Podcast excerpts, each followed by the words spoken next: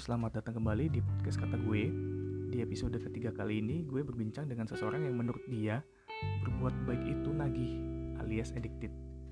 Mulai dari mendirikan yayasan yang berfokus pada charity di bidang pendidikan, hingga mendonorkan organ tubuhnya. Di episode kali ini, gue masih berbincang dengan narasumber melalui sambungan jarak jauh jadi mungkin di beberapa bagian akan terdengar tumpang tindih karena sedikit delay. Namun overall masih dapat disimak dengan baik. Semoga um, kisah-kisah di dalam podcast episode kali ini menjadi kisah inspiratif bagi kalian pendengarnya. Oke, balik lagi sama gue di podcast gue episode ketiga kali ini sekarang gue lagi ditemani oleh Tia alias Praditya. Apa kabar Tia? Baik, Alhamdulillah. Hebat, hebat, mantap. Kalau biasanya orang nanya lagi sibuk apa, kayaknya mungkin nggak tepat pertanyaan itu buat lo ya. Kenapa emang? mungkin lebih tepatnya, uh, Tia, uh, kapan lu nggak sibuk gitu kali ya? Oh iya ya benar-benar dibalik ya. Karena barusan aja gue WhatsApp Tia untuk janjian gimana jadi nggak nge-podcast buat podcast gue. Wait gue uh, briefing tim gue dulu 10 menit ya. Gue bilang gila ini udah jam 10 masih nge-brief anak orang. Kasihan banget itu ya. Iya pokoknya kasihan deh yang jadi tim gue. Ngenes udah 24 hour gue ganggu. Tapi gimana? Lu masih WFA atau gimana sih? Gue kantor gue sih sebenarnya uh, shifting sih. Jadi seminggu tiga, udah seminggu tiga kali, sebelumnya seminggu dua kali. Udah mulai mungkin di Juli udah setiap hari kali ya. Oh justru di, di Juni? Eh maksudnya di Juli udah mulai di Juli. lagi? Iya di Juli udah setiap hari mungkin. Kalau sekarang sih masih shifting. Hmm gitu. Oke oke. Mungkin sebelum masuk ke situ gue mau um, ke topik awal dulu kayaknya mengenai jadi gini uh-huh. gue ini kenal Tia itu Tia adalah temen istri gue dari zaman uh-huh. SMA ya Tia Yoi dari zaman SMA udah satu geng sama istri gue kalau nggak salah nama gengnya geng cinta ya Iya, apaan sih jijik banget. Lebih jijik dari itu sih sebenarnya namanya. ya, bukan, jadi gue nggak nyebutin nama sebenarnya, jadi sebut ya, pokoknya geng cinta lah ya. Jadi ya ini temen sahabat satu geng istri gue lah sampai sekarang masih ya berteman akrab ya sama satu geng itu ya. Hmm, Alhamdulillah.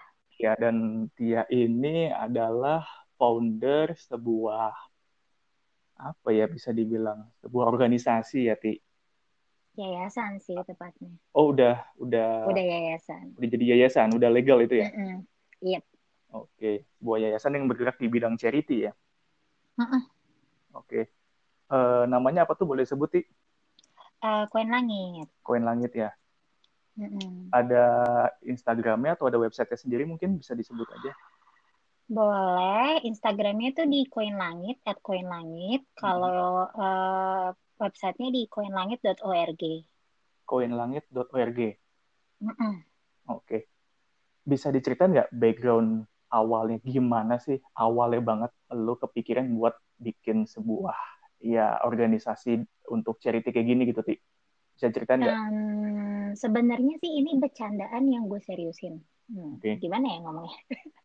Jadi uh, waktu SMP gue memang pernah uh, nulis cita-cita kalau gue itu pengen banget punya panti asuhan awalnya.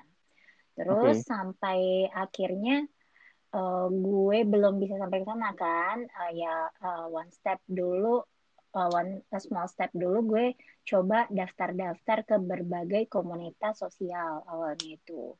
Gue nyoba Jadi, segala macam deh. Betul apa pun lah pokoknya gue mau join komunitas sosial gitu.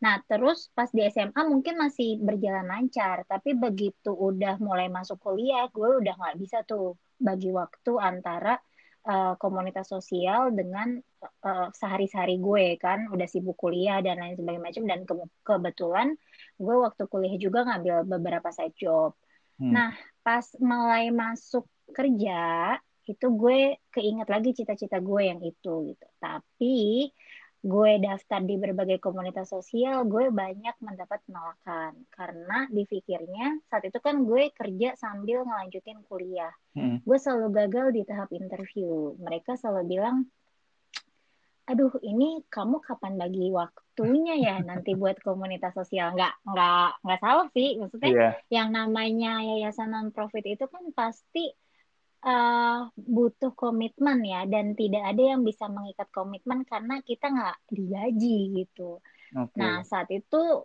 hmm, ya udahlah gue akhirnya memutuskan untuk coba buat sendiri kali ya gitu terus bikin ya nggak semudah itu langsung tiba-tiba dapat kepercayaan orang apalagi gue waktu itu bergerak dan pakai atas nama rekening pribadi gue pasti hmm. rada susah gitu nah niatnya memang cuma mau belajar buat sedekah. 5000 setiap hari. Nanti setiap di akhir minggu gue buka untuk uh, dari OB uh, eh, sembako buat OB dulu. Terus dari OB tukang sapu jalan. Pokoknya yang penting satu kantor atau lingkungan terdekat gue tuh udah dapet baru gue blow keluar gitu. Kebetulan di kantor gue itu saat itu gue ketemu sama orang yang sevisi sama gue. Ya, Pada saat awal apa? lo mulai-mulai buka tabungan untuk charity itu maksudnya di kantor betul, itu. Betul, betul. Hmm. Nah, itu tahun, namanya tahun itu tuh? Nova. Itu 2011 cuy. 2011. Oke, oke. Terus, terus, terus. 2011. Nah, itu dulu kita uh, gerakan berdua doang sih, iseng-iseng. Ya, maksudnya latihan sedekah juga. Kita masih belum berani ngajak-ngajak orang. Terus sampai akhirnya, wah kayaknya kalau kita ngajak orang manfaatnya bisa lebih besar. Akhirnya beraniin diri buat ngajak-ngajak. Terus hmm, tiba-tiba aja, uh, ya gue bercanda-bercandaan aja sih sama temen gue. Cuma bilang, kayak lucu ya kalau kita punya yayasan terus anak asuhnya banyak gitu ya nggak lama dari itu sih sekitar tiga tahunan dari hmm. itu hmm. terus gue memutuskan buat oke okay, kita coba punya yayasan kali ya gitu nah karena kita mikirnya oh oke okay, sorry sebelum sampai ke yayasan hmm. sebenarnya gue udah mulai coba untuk punya anak asuh satu itu sebelum atas nama yayasan koin langit Tahun berapa Jadi tuh? Jadi kita berdua 2012 2013-an deh kayaknya. Oke. Okay. Karena kan kita rata-rata ngasih sembako, maksudnya kebaikannya tuh putus gitu aja ngasih sembako terus udah mm -hmm. gitu, nggak ada yang berkelanjutan. Terus kita coba ketemu, eh kita coba ngambil satu anak asuh. Gara-garanya waktu kita mau charity sembako ini, terus ketemu sama anak ini dan anak ini tuh pinter banget kelihatannya ya dari caranya dia ngomong. Terus dia ternyata pengen sekolah dengan kondisi yang orang tuanya uh, nelantarin dia ditinggal sama kakek sama neneknya yang mata benenya cuma pemulung. Hmm. dia nggak bisa baca tulis tapi dia semangat banget mau sekolah. Akhirnya eh kayaknya kita arahnya bisa kali ya ke anak asuh gitu Hmm. Satu anak asuh, kemudian kita tertarik untuk melegalkan si komunitas ini. Awalnya komunitas kan, terus jadi yayasan hmm. dengan sponsor juga pastinya kita alhamdulillahnya dapat sponsor untuk bikin si yayasan kue langit itu. Jadi sebenarnya bayar notaris dan lain-lainnya itu dibiayai oleh donatur dan ya udah hmm. akhirnya sampai sekarang deh. Sekarang udah mau enam tahun sih, udah enam tahun. Itu awalnya lu dapat satu anak itu dari mana ti? Mm -hmm kan gue biasanya setiap minggu itu uh, bagi-bagi sembako hmm. yang dari uang tabungan dan ajak-ajak orang. Nah, waktu kita ketemu itu di CBD cuy, CBD Ciledug. Hmm. Nah, itu gue ketemu sama salah satu pemulung kecil namanya Siti. Dia umurnya 9 tahun. Di mana saat pas gue ngobrol-ngobrol, biasanya kan kalau kita mau charity itu kita sambil hmm, ngobrol-ngobrol hmm. yeah. dan kisah hidupnya dia itu nanti kita posting ke media sosial dengan harapan bahwa oh ternyata kita bisa loh belajar hidup dari siapa pun di sekitar kita gitu kan. Nah, ternyata yang awalnya kita mau ngebantu dia, kita lebih dari sekedar ngebantu dia, tapi kita tuh udah kayak jatuh cinta sama nih anak gitu. Aduh, kok uh, kayaknya sayang banget kalau dia tuh nggak sekolah gitu. Kayaknya nih anaknya pintar. Waktu nanya, uh, kamu mau sekolah uh, Siti Siti ke kelas berapa nggak sekolah tapi mau sekolah mau banget tapi nggak punya biaya karena nenek sama kakek cuma sama kayak aku cuma ngambilin sampah gitu.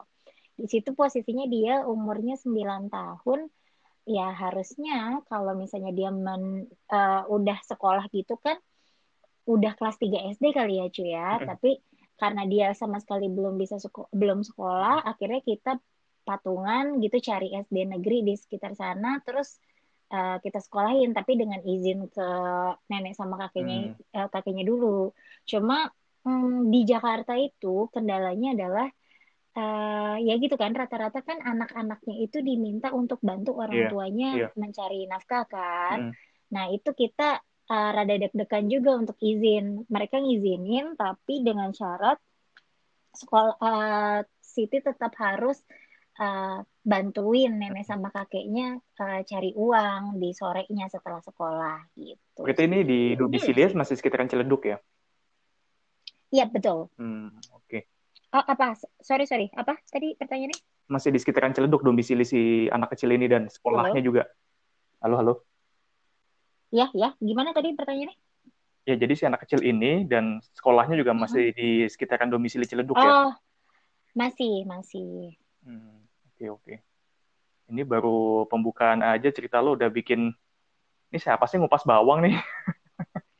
udah mulai gimana ya? Karena gue juga kalau ngeliat anak kecil, apalagi gue udah ya udah punya anak lah pasti perasaannya lebih peka gitu ya. Kayak kalau ngeliat anak kecil yang suka terlantar di jalan anak jalan itu suka apa ya miris aja gitu loh gitu iya benar sih oke terus dari situ berarti lu um, mungkin dari awal cuma sembako lu mungkin langsung apa bisa dibilang um, berubah haluan menjadi untuk membiayai uh-huh. anak-anak sekolah atau uh-huh. gimana nih kan awalnya sembako jadi, terus kan jadi membiayai, membiayai anak sekolah apakah emang berubah uh-huh arahnya atau gimana sih koin langit ini? Berubah fokus utamanya, tapi tidak berubah misinya sih. Jadi yang si sembakonya itu sendiri masih tetap jalan. Hmm. Bahkan selama pandemi ini kita setiap minggunya tetap bagi-bagi sembako.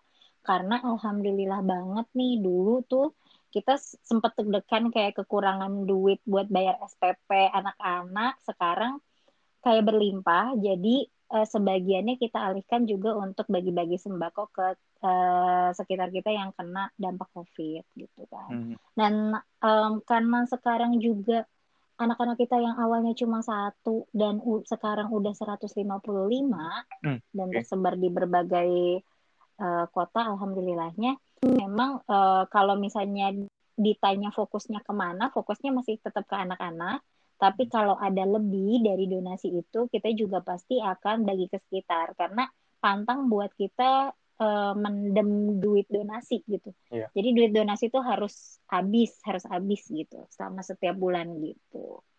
Oke. Itu tadi lu sebut 155 anak seluruh Indonesia. Hmm, baru Surabaya, Malang, Jabodetabek sih. Malang Tegal lumayan. Jabodetabek. Lumayan ya. lah alhamdulillah. Banyak banget sih banyak banget sih itu 155 anak lu hebat sih. Itu lu bisa um, bisa menyebar ke berbagai daerah tuh awalnya gimana sih yang oke okay lah lu dari awal cerita lu kan tadi terbentuknya kan lu iseng sama temen lu terus uh -uh, ada niat buat dibikin yayasan akhirnya tercapai di 2014 ya bikin berdiri jadi yayasan ya. Uh -uh. kemudian tuh dari situ terus bisa menyebar ke berbagai daerah tuh gimana sih um, cara lo menjalankannya gitu? Nah sebenarnya kita tadinya nggak ada niatan untuk bikin di luar Jabodetabek ya karena kan kayak yang tadi gue bilang gue cuma project bercanda diseriusin gitu. Mm-hmm. Terus uh, di karena kita sering posting kegiatan sosial kita, akhirnya teman-teman kuliah gue, terus teman-teman uh, dan si co-foundernya itu sendiri juga yang tadi sahib gue itu dia memang uh, domisilinya di Malang dan kebetulan adiknya itu bersedia untuk jadi representatif volunteer di sana. Hmm. Kalau yang Surabaya itu kebetulan junior gue akhirnya join as a volunteer. Sama kayak teman kuliah gue akhirnya join as a volunteer di mana dia domisilinya di Tegal dan Surabaya. Jadi udah lebih percaya lah gue kayak gitu. Dan okay. malah uh, surprisingly anak asuh gue banyak kan di daerah. Kenapa? Yang tadi gue ceritain di awal, di Jakarta itu sulit untuk menemukan anak yang benar-benar ingin sekolah, to be honest. Kalaupun ketemu sama anak yang ingin sekolah, uh, rata-rata nggak diizinin sama orang tuanya. Sedangkan kondisi ini berbalik, sorry sorry ini konteksnya mm -hmm. ngomongnya anak-anak yang uh, kurang mampu ya berarti ya. Betul, anak-anak yang kurang mampu. Sedangkan kondisinya berbalik sama uh, kalau kita temuin di daerah, di daerah yang gue uh, sekolahin rata-rata anak-anaknya itu uh, di desa banget sih cuy. Jadi Malang pun bukan Malang kota, kota tapi di desa Turen gitu. Jadi harus satu setengah jam lagi lah ke akses ke desanya itu. Tegal pun bukan Tegal, tapi ada namanya Desa Gantungan. Jadi mereka di sana itu beda loh uh, feelsnya. Lo nyekolahin anak yang benar-benar pengen sekolah dan mereka berprestasi, biasanya tuh beda gitu. Nah ya, ya akhirnya kita memutuskan untuk ya udah banyak di sana gitu. Malah justru di Jabodetabek nggak banyak sih gitu. Kemudian um, apa ya pemilihan atau audisi anak anak-anak yang akan dibantu itu mm-hmm. uh, bentuknya seperti apa tuh? Uh, pasti kan kalau... pasti kan pasti kan ada beberapa nominasi anak-anaknya yang Betul. sekiranya nggak mampu di satu daerah. Nah itu biasanya Betul. kriterianya gimana? Oh, Oke, okay. Eh, sebenarnya kan gue sempat benchmarking ke beberapa yayasan ya. Gue hmm. nggak hmm. bilang yayasan gue uh, much better than uh, hmm. yang lain gitu dan dan the others. Cuma uh, gini, uh, yang bikin berbeda dari koin langit dengan yayasan yang lain, mungkin kalau yayasan yang lain itu ada syaratnya, misalnya anaknya itu berprestasi, kayak gitu. Uh, terus uh, dia punya prestasi, dia tidak bisa melanjutkan sekolah, makanya uh, mereka bantu gitu. Tapi kalau di tempat gue itu sebenarnya sama common sih kayak yang lain-lainnya juga yang pasti mereka tidak mampu eh, maksudnya orang tuanya memang kita lihat latar belakangnya tidak mampu tidak harus yatim piatu tapi duafa pun kita bantu dan um, mereka tidak perlu punya prestasi yang menjulang banget gitu tapi setidaknya ada keinginan untuk sekolah. Uh, mungkin anak itu tidak berprestasi dari segi pendidikan formal ya, maksudnya matematika lah apa dan segala macam. Cuma penemuan minat atau bakatnya itu kan bisa kita temukan saat sekolah. Ya kan di sekolah itu kan maksudnya belajarnya bukan cuma pelajaran formal tapi ada pelajaran non uh, pelajaran yang ya soft skill lah gitu. Ketemu sama guru apa dan segala macam pembentukan karakter atau kepribadian itu ada di sekolah dan itu tidak bisa kita fasilitasi dengan uh, kita terjun langsung karena kesibukan para volunteer. Pada akhirnya kita menyerahkan kepercayaan itu kepada sekolah. Jadi kalau gue untuk pemilihan si anaknya itu ya itu cuma ya secara latar belakang mereka tidak mampu dan uh, tidak mesti yatim piatu tapi duafa dan anaknya itu mau sekolah dan dapat izin dari orang tuanya. Itu aja sih kalau gue dan itu. dan berarti ada ada rekomendasi dari uh, pihak sekolah juga ya? Oh betul, ini anak ini seperti ini betul gitu ya? betul betul terus satu lagi sama tidak minta-minta. Maksudnya gimana tuh? Jadi gini karena uh, beberapa jadi gue pernah punya case ada anak asuh gue yang awalnya itu dia pemulung terus kemudian gue temuin mereka itu jadi peminta-minta. Jadi, mengemis di jalan gitu? Betul mengemis. Hmm. ah, sorry mengemis ya. Gue kok jadi minta-minta. Ya jadi pengemis di jalan. Nah um, gue nggak mau itu. Kenapa? Karena kalau mereka uh, menurut gue karakter atau kepribadian mengemis itu eh, ini masing-masing prinsip berbeda-beda yeah, ya. Yeah, Tapi kalau yeah, buat gue, yeah. uh, uh, kalau buat gue, gue lebih menghargai orang yang masih mau berusaha apa pun itu jalannya selain mengemis. Itu aja sih. Jadi lu pernah Akhirnya, menemukan anak asuh lu yang udah uh, pernah tuh bantu, terus uh, lu menemukan dia meminta-minta mengemis di jalan gitu. Iya, pada Kemudian, akhirnya gue terpaksa mencabut beasiswanya. Karena gue udah kasih peringatan juga ke orang tuanya ke anaknya sendiri. Gue kasih pilihan sama mereka.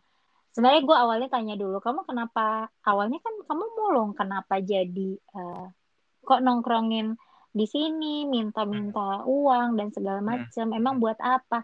Terus uh, mereka bilangnya buat uh, beli sepeda gitu pada akhirnya udah oh oke okay, emang seberapa jauh sih sepeda dari rumah ke sekolah padahal kita selalu pilihkan yang bisa jalan kaki gitu Nah, ya whatever lah, mungkin dia butuh apa dan segala macam. Yeah. Cuma gue udah sempat ngomong sama orang tuanya, kalau dengan cara ini bisa sekolah, kenapa nggak nggak dengan cara ini aja kalian sekolahnya kayak gitu. Padahal ini kita udah fasilitasin dengan baik gitu dan segala macam lah kebutuhan top tutunya kita kita lengkapi gitu. Mm-hmm. Bahkan kebutuhan hidup keluarganya pun sesekali kita penuhi gitu. Tapi okay ternyata sampai peringatan ketiga mereka nggak uh, menggubris pada akhirnya gue terpaksa harus mencabut beasiswanya karena gue kan juga menjaga amanah dari para donatur dong gitu mm-hmm.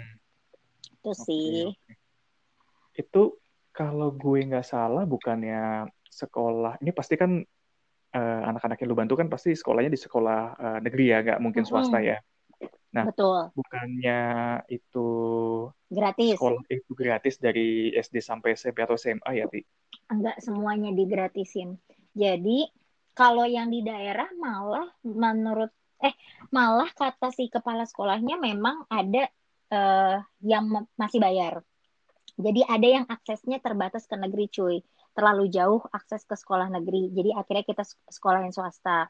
Terus oh, kalau di ini ya. Betul. Dan hmm, uh, sekolah-sekolah negeri pun rata-rata even ada dana apa sih dana bos itu ya? Hmm. Dana bos itu mereka ada beberapa buku buku study tour apa dan segala macam itu nggak di cover sama si uh, sekolahnya itu sendiri. Pada akhirnya tetap ada kos yang kita keluarkan setiap bulannya. Jadi tapi itu memang uh, memang uh, memang biaya-biaya operasional kegiatan betul. belajar mengajar sehari ya bukan maksudnya bukan pungli gitu bukan ya? Bukan, itu memang pure ada. Ya samalah kayak kita misalnya um, beasiswa, beasiswa pun kalau di Indonesia mah jarang sih ada yang beasiswa full kan, rata-rata pasti ada bintang-bintangnya, ada terms and oh, condition oh, di iya, mana iya, iya. biaya tersebut di luar apa bla bla bla gitu. Nah, uh, sebenarnya anak asuh ini bukan cuma kita biayai dari segi SPP. SPP kan kalau misalnya tadi ada yang digratisin dari dana bos, kita kan pasti membayar iuran yang tidak di cover oleh dana tersebut. Kita hmm. juga fasilitasi mereka dari segi seragam dan lain-lain hmm. gitu. Karena kan uh, ya sepatu uh, eh, FYI yang di Malang itu rata-rata mereka itu anak-anak tukang uh, kuli angkut batu. Jadi mereka nggak pernah punya sepatu dan untuk jalan ke sekolah itu mereka membutuhkan waktu sekitar dua jam berjalan kaki. Wah, Lu ya. kebayangkan ya. tanpa sepatu kayak apa men? Nah hmm. itu loh maksudnya fasilitas-fasilitas seperti itu. Akhirnya kita beliin sepeda, akhirnya kita beliin sepatu, akhirnya kita uh, memfasilitasi mereka dengan mereka belum pernah minum susu sebelumnya. Mereka tidak pernah sarapan sebelumnya bahkan mereka tuh ada yang dilaporkan sama gurunya itu pernah pingsan ke sekolah karena sebelum ke sekolah kan mereka bantuin ayah ibunya itu ngangkutin hmm. batu dengan hmm. kondisi perut kosong yang gue nggak tahu mungkin malam sebelumnya mereka tidak makan gitu kan hmm. paginya harus kerja kemudian dengan semangat tingginya mereka berangkat ke sekolah dan yang nyampe sekolah lu udah nggak ada tenaga ya itu ya. akhirnya Betul. Ya itu makanya akhirnya uh, kita bukan cuma sekadar membiayai sekolahnya mereka, tapi kita memberikan fasilitas-fasilitas penunjang untuk mereka konsentrasi full di sekolah. Mereka nggak usah hmm. biaya uh, mikirin biaya study tour, sarapan lah apa dan segala macam itu semua sudah kita titipkan ke kepala sekolahnya untuk dibantu uh, dipenuhi gitu. Jadi anak-anak yang di Malang itu mereka datang uh, setengah jam lebih awal daripada teman-teman yang lainnya. Kenapa? Karena mereka dikasih sarapan dulu di sekolah gitu. Hmm. Berarti itu yang nyiapin sarapan itu dari pihak sekolah tapi dananya betul. dari Queen Langit Queen ini. Langit, betul. Tapi um, kalau kondisi sekolah yang ada anak muridnya kayak gitu, mm-hmm. mungkin nggak cuma satu dua kali ya yang kondisinya seperti itu ya Tia? Banyak men, banyak, banyak ya. Dan, dan dan lu misalkan di daerah itu lu punya satu anak asuh mm kemudian di sekolahnya dia ada teman-teman yang lain itu lu jangkau juga atau gimana ti Iya, rata-rata yang di Malang itu lebih dari 20 sih satu sekolah itu. Oh. Bahkan kadang-kadang kita eh bahkan kalau ada lebih biaya misalnya kan kepala sekolahnya suka bilang, "Ibu, uh, ini kita tuh lagi bikin musola sekolah," kata gitu uh, wastafel kita belum jadi atau kamar mandi kita kurang apa dan segala macam itu kita bantu untuk memenuhi fasilitas sekolahnya. Hmm. gitu. Anak asuh kita rata-rata di satu sekolah banyak sih. Maksudnya nggak cuma satu atau dua. Pasti banyak. Hmm, karena memang ya pasti di daerah itu juga betul. Ya, lingkungannya ya enggak jauh-jauh dari kondisinya betul, seperti itu gitu ya. betul. ya. Based on recommendation juga, jadi kita lebih enak aja sih cuy. Surveinya nggak terlalu panjang karena kita iya, percaya yeah, yeah. sama si uh, rep- si volunteer representatifnya gitu. Oke, terus kemudian lu bisa nemu satu anak yang terus di sekolah itu dan kemudian sekolah itu merekomendasikan. Nah, biasanya volunteer di daerah itu tuh memang uh, fokusnya nyari ke daerah-daerah yang benar-benar uh, tertinggal banget atau random aja ti? Uh, gini, ada kadang yang tiba-tiba nge-DM di media sosial, misalnya. Hmm. Ngasih rekomendasi uh, gitu ya? Betul, ngasih rekomendasi. Akhirnya kita survei langsung. Tapi ada juga yang based on uh, survei langsung, kayak gitu. Misalnya ketemu uh, lihat nih anak bla bla bla terus ketemu langsung ya udah kadang dari omongan tetangga emang gini sih cuy kalau uh, orang baik tuh kan banyak banget ya yeah. orang baik tuh banyak cuma butuh jembatan aja untuk uh, bisa menyalurkan kebaikan si orang baik itu sama si orang yang berhak gitu pada akhirnya hmm. dengan yang namanya kita sudah punya yayasan legal secara hukum akan ada beberapa orang yang menginformasikan ke kita bahwa ada loh orang yang butuh dibantu dan ada loh ini gue kelebihan rezeki bisa nggak lo tolong bantu gue salurin kayak gitu. Hmm. Nah cuma uh, challenge-nya dari beberapa informasi itu memang harus kita sortir dengan baik gitu. Nah, itu akhirnya even pakai rekomendasi orang-orang pun kita tetap survei langsung dan uh, datang ke rumah uh, si anaknya itu, si calon anak asuhnya, interview si para tetangga-tetangganya dan baru uh, make sure lagi ke sekolahnya hmm. gitu sih. Oke. Kemudian um, mengenai dana operasional dana yang disumbangkan mm-hmm. itu donatur-donaturnya tuh ada dari ya hanya orang-orang yang lu kenal terus mm-hmm. perorangan aja atau ada kayak uh, perusahaan yang punya CSR kayak gitu-gitu ti mm-hmm. jadi waktu gue masih kerja di perbankan itu mm-hmm. ada yang namanya dana CSR gitu kan nah dana CSR itu pasti kebetulan secara rutin itu sepersekian persennya pasti dikasih untuk ke Yayasan Koin Langit karena mungkin gue berangkat dari situ ya maksudnya awal gue memulai komunitas sampai jadi yayasan itu gue starting di situ akhirnya kenal banyak donaturnya dari situ gitu terus begitu gue pindah kerja di IT company hmm. dan ternyata bos gue juga tahu gue adalah uh, founder dari salah satu komunitas hmm. akhirnya setiap ada dana CSR pasti sepersekiannya juga masuk masuk ke sana. Donatur-donatur tetapnya itu rata-rata sudah auto debit ke rekening. Jadi kita alhamdulillah untuk yang anak asuh pasti aman gitu. Tapi kan kadang kebutuhan kan naik turun ya cuy ya. Kadang kalau pas lagi hmm. tinggi pada akhirnya kita open donation lagi gitu untuk uh, mengcover si kebutuhan-kebutuhan itu. Ya kalau itu... eh hmm, gimana? Oh, sorry, lanjutin, lanjutin. Jadi gini, kalau misalnya uh, kalau lo tanya dananya dari mana itu bukan cuma dari donatur. Karena gue itu selalu sosialisasikan ke volunteer. Yang namanya yayasan itu yayasan Kue Langit ini bukan kotak amal. Kotak amal kan lo tahu ya orang ngasih taruh di kotak kotaknya itu kita serah, ke distribusikan. Mm-hmm. tapi yayasan ini adalah uh, tempat kita latihan beramal baik sempit maupun uh, lapang. Jadi lo keluarin dulu berapapun yang lo punya, habis itu baru kita ajak-ajak orang buat ikutan keluarin berapapun yang mereka punya gitu. Hmm, oke berarti ada semacam kayak suatu peraturan bahwa volunteer yayasan harus ikut nyumbang atau gimana betul, nih? Betul, betul. Hmm. Betul. Tapi itu peraturan sesuai... tertulis atau hanya uh, peraturan tidak tertulis gitu? Tidak tertulis sih, tidak hmm. tertulis. Tapi kita selalu menekankan i, berapapun yang uh, berapapun yang dipunya. Jadi kita nggak pernah nentuin nominalnya, maksudnya hmm. harus minimal lima puluh ribu ya nggak kayak gitu. Berapapun hmm. nominalnya. Tapi misalnya nih, uh, aku minggu ini belum bisa nyumbang ya, aku bulan ini belum bisa nyumbang ya, aku nyumbang tenaga aja sumbangsi itu bukan cuma berupa uh, materi kan, bisa juga hmm. berupa tenaga, ber bisa juga berupa waktu. Jadi kita nggak pernah pikiran juga itu. ya. Betul, pikiran juga. Jadi kita nggak pernah paksakan itu, tapi kita himbau sebaiknya kalau mau ajak orang-orang untuk ikutan berdonasi, yuk kita keluarin dulu yang ada di kita berapapun itu gitu.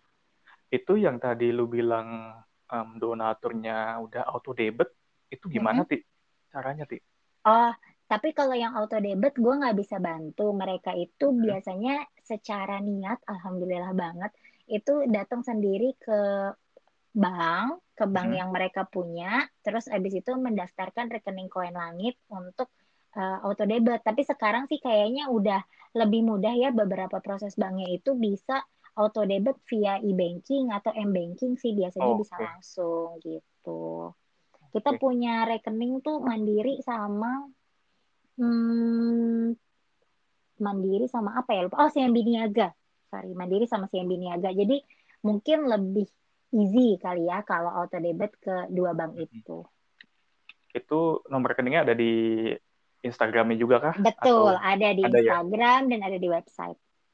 Oke, jadi kalau orang yang dengerin podcast gue mungkin nanti kalau mau, wah gue pengen jumlah bisa langsung ke uh, Instagram kali ya orang lebih sering Iya betul. Kali ya. Terima kasih ya, semoga ya ada ya. Amin. Semoga ada yang denger ya. Pastilah banyak yang dengar. Uh, yang nyumbang ini semoga ada juga ya. Amin. Amin. Oke oke. Tapi kemudian um, dari seluruh um, dana yang masuk ke dalam rekening koin langit.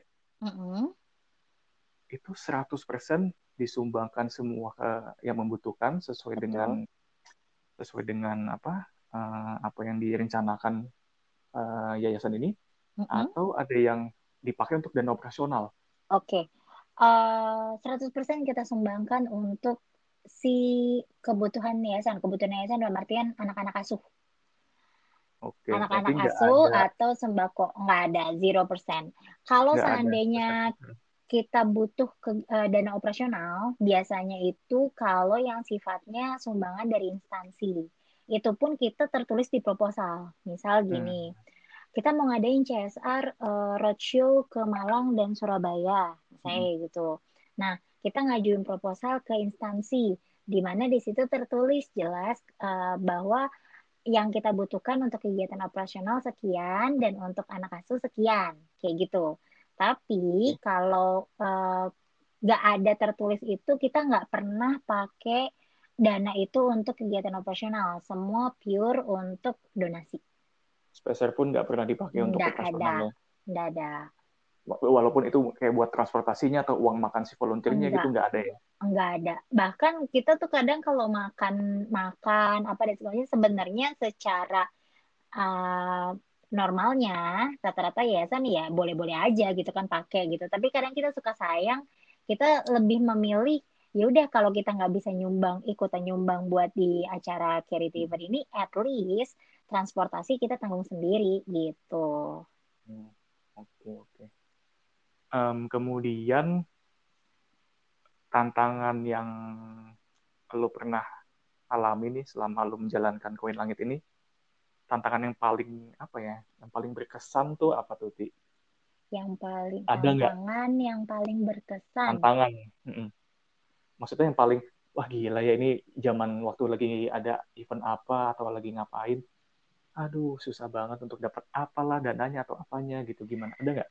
Kalau kalau deg-degannya untuk setiap bulannya tuh ada cuy. Karena gini um, gimana ya lu membayangkan ada 155 anak nih yang saat ini sedang lo rangkul. Terus kemudian setiap bulannya lo tahu kan pasti ada dana-dana yang mereka butuhkan ya kan. Hmm. Dan pasti ada di satu titik uh, aduh dana kurang kayak gitu pada akhirnya udah siap-siap uh, udah siap-siap meng, harus mengcover dengan uh, biaya pribadi lebih banyak gitu kan. Ya pasti biaya hmm. pribadi pribadi kan keluar gitu. Uh, tapi kita berdoa lebih kencang karena mau sebanyak apa pun kayaknya untuk menghidupi 155 anak anjir susah juga ya. Maksudnya agak agak agak berat juga gitu. Dan hmm. selain itu Hmm, itu pasti setiap bulannya itu pasti bikin deg-degan. Dan itu punya kesan tersendiri juga sih buat kita sebagai volunteer karena pasti udah mau tanggal-tanggal mereka ajaran baru itu udah ribut di grup. Dana ada sekian uh, ini total dana ajaran anak baru anak-anak sekian. Aduh kurang segini lagi cari dari mana ya? Jualan apa ya? Kayak gitu-gitu itu pasti ada lah. Nah kalau challenge tersendiri untuk berkesan buat gue itu waktu waktu nyekolahin anak asuh pertama sih justru. Yang namanya yang Siti itu. di CBD itu? Betul jadi dia itu umur 9 tahun belum bisa baca dan tulis uh, dan dia harus masuk ke kelas 1 lagi gitu di mana seharusnya normalnya dia harusnya di kelas 3 SD dan sekolahnya itu tidak mau menerima murid yang belum bisa baca tulis. Oke, kemudian apa tuh yang lu lakukan saat itu? uh, akhirnya kita volunteer bergantian untuk datang ke rumahnya, bantu ngajarin dia baca dan tulis, dan kita nego ke kepala. Uh, awalnya setelah mereka dia udah lolos untuk baca dan tulis, si hmm. kepala sekolahnya tetap nggak mau karena umurnya sudah tidak uh, relevan dengan uh, kelas yang mau diduduki karena kan dia belum pernah hmm. sekolah sama sekali harus di kelas satu lagi gitu dan si yeah. kepala sekolahnya nggak mau terima itu gitu Nah itu loh hal-hal yang hmm, kita nggak bisa ya. lihat. Betul, kita nggak bisa lihat. Gue pikir nyekolahin anak gampang banget, misalnya ya udahlah ada duit gitu kan. Iya iya iya. Dah gitu ternyata kan. banyak hal di luar di luar uang doang ternyata banyak juga yang betul, harus dipikirin. Betul betul. Akhirnya gue ngelobi si kepala sekolahnya itu. Gue bilang, nah, bapak ini saya bukan siapa-siapanya dia, saya bukan keluarganya, kita bukan sama sekali tidak ada hubungan keluarga, hubungan darah dan anak ini mau sekolah kita mau bantu masa bapak nggak mau bantu gitu pada hmm. akhirnya dia ter ya udah kita juga cerita ya? luluh juga akhirnya ya udah itu anak oh, masuk sekolah dengan kelas 1 dengan umur 9 tahun dan baru bisa baca dan tulis itu sih sekarang udah kelas berapa tuh berarti dia sekarang udah kelas berapa ya karena tapi dia masih lanjut masih karena masih. sekarang uh, doi udah pindah tapi either dia udah pindah ke Banyuwangi kita hmm. tetap masih sekolahin dia gitu Hmm. Dia oh, dulu di tinggalnya di Banyuwangi itu ada volunteer juga atau gimana? Di Banyuwangi kita cuma ke ketemu sama si kepala sekolahnya aja sih, karena nggak ada perwakilan volunteer dan kebetulan cuma satu jadi lebih gampang memonitor. Kalau udah banyak gitu kan kita butuh ada representatif volunteer di sana gitu. Oke. Okay. Berarti lu di yayasan ini apa ketua yayasan ya? Gue ya. Ketua yayasan. yayasan. Si temen lu itu, si Nova mm -hmm. itu apa? Dia bendahara bendahara. Oke, oke, oke. Oke. Dari semua hal yang lu udah ceritain tadi nih uh dan lu udah jalanin dari mungkin berapa tahun lalu berarti koin langit. Um, spirit ya, spirit ya. tahun lah. Ah, Nggak, spirit spirit spiritnya itu dari berapa tahun lalu? Kan kalau enam tahun kan berarti kan sejak uh, legalnya. Tapi spirit koin iya. langitnya sendiri itu dari SMP ya berarti. Karena cita-cita itu udah dari SMP. SMP gue berapa tahun lalu ya. Dan ternyata baru okay. dikabulkan sama Tuhan ya setelah bertahun-tahun lamanya. Okay, dari selama ini yang lu jalanin, apa sih yang lu mau cari? Apakah um, kepuasan batin gue bisa bantuin orang gak mampu? Atau apa gitu, Ti? Itu ya juga. Sebenarnya sih gue ngerasa kosong sih gimana ya? Hmm, bu lo pernah sih lo pernah nggak sih kayak happy ya tapi happy aja gitu. Dan nggak kayak there's something missing dari hidup gue gitu. Kayaknya gue belum ngelakuin gue belum merasakan yang benar-benar happy gitu. Sampai pada akhirnya gue ada di satu titik gue di posisi minus dan ada orang yang bantu gue gitu. Dan di situ gue ngerasain yang namanya oh gini ya rasanya dibantu sama orang bahagianya tuh kayak gini gitu hmm. dan sejak saat itu gue selalu berpikir uh, gue pengen banget orang lain merasakan apa yang gue rasain gimana rasanya gimana senangnya bisa dibantu sama orang lain awalnya niatnya gitu hmm. tapi ternyata gue kecanduan hmm. gue buka bu, mungkin mereka happy dibantu sama kita tapi ternyata gue lebih happy dari mereka karena hmm. Bikin orang lain happy ternyata ya lebih happy gitu hmm. aja sih kayak kepuasan batin tersendiri gitu ya betul dan, betul najis banget lo memilih jalurnya untuk membantu dalam bidang pendidikan anak-anak gitu ya. Betul. Karena gue percaya pendidikan yang baik itu mau bisa mengubah masa depan lebih baik juga. Setuju sih, setuju. Semua berawal dari pendidikan memang ya. Betul. Kemudian ada um, tujuan selanjutnya nggak? Koin langit ini mau mau apa sih? Mau sampai mana sih ini koin langit gitu loh? Jangka pendek sampai awalnya, jangka panjangnya deh. Awalnya kan memang si koin langit itu niatannya cuma nyekolahin, terus habis itu biar kita kita tuh sebenarnya awal goal sederhananya pengen anak-anak itu tahu apa artinya mimpi sih. Karena kan setiap kita tanya, kamu mau jadi apa? Jadi pemulung. Maksudnya mereka itu nggak bisa memutus rantai hidupnya mereka. Ya, ya saat ini yang mereka kerjakan, melihat orang tuanya jadi pemulung ya tetap ya udah jadi jadi pemulung aja. Karena sorry gue potong. Tapi, Karena mungkin hmm. memang untuk memutus mata rantai kemiskinan itu dari pendidikan sih. Menurut gue sih itu sih. Betul betul, betul. Mm. Dan uh, anak kecil itu kan jujur ya, cuy. Apa yang dia lihat, ya berarti ketahuan dong. Apa yang dia lihat sehari-hari, itulah yang difikirkan masa depannya akan seperti itu gitu. Jadi ujung-ujungnya nih cita-cita yang mereka tahu itu cuma guru. Gue bukan mengertikan arti iya, guru, yeah, yeah, tapi yeah. maksud gue figur figur sosok figur yang dia anggap paling hebat dalam lingkungan dia mungkin ya hanya itu kali gitu ya. Hanya itu. Hmm. Sedangkan di dunia ini ada beragam profesi yang mungkin mereka belum tahu gitu. Pada akhirnya kita happy aja begitu ketemu sama anak asuh itu berapa tahun kemudian mereka udah bisa cerita mau jadi pilot, mereka tahu apa itu pilot, mau jadi uh, masinis apa dan segala macam. Mereka akhirnya bisa melihat masa depan di luar uh, yang selama ini mereka lihat gitu. Nah, itu awalnya kan ke situ. Nah, cita-cita lebih besarnya lagi sih sebenarnya gue pengen banget ada representatif di Papua sebenarnya. Hmm. Atau ke di daerah-daerah yang tidak terjamah oleh pemerintah sih. Mungkin tapi, kalau di Jakarta udah banyak ya men ya, tapi kalau daerah-daerah terpencil gitu kan susah banget gitu. Tapi kemarin kemarin banget gue ngeliat ada akun Instagram apalah gitu ya. Dia uh -huh. itu nge-repost jadi ada putra Papua. Mm-hmm. Dia tuh baru lulus kuliah. Oh iya iya. Tapi dia iya, nggak iya, bisa memberangkatkan eh, nggak bisa memberangkatkan orang tuanya untuk eh, wisudaan. Akhirnya dia betul, pakai baju toganya Toga, sama bawa, bawa ijazahnya, foto di belakang foto. di rumahnya dia di Papua gila itu. Dan dan gue oh, ngelihat ya, gue ngelihat profilnya si anak itu ya. Mm-mm. Itu ternyata dia ya si anak Papua ini itu nggak sembarangan mm -mm. sih dia itu sudah sering mewakili Indonesia di kancah internasional. Gue nggak tahu dalam forum apa ya. Cuma gue lihat postingan-postingannya, itu sering ada di forum-forum internasional gitu loh.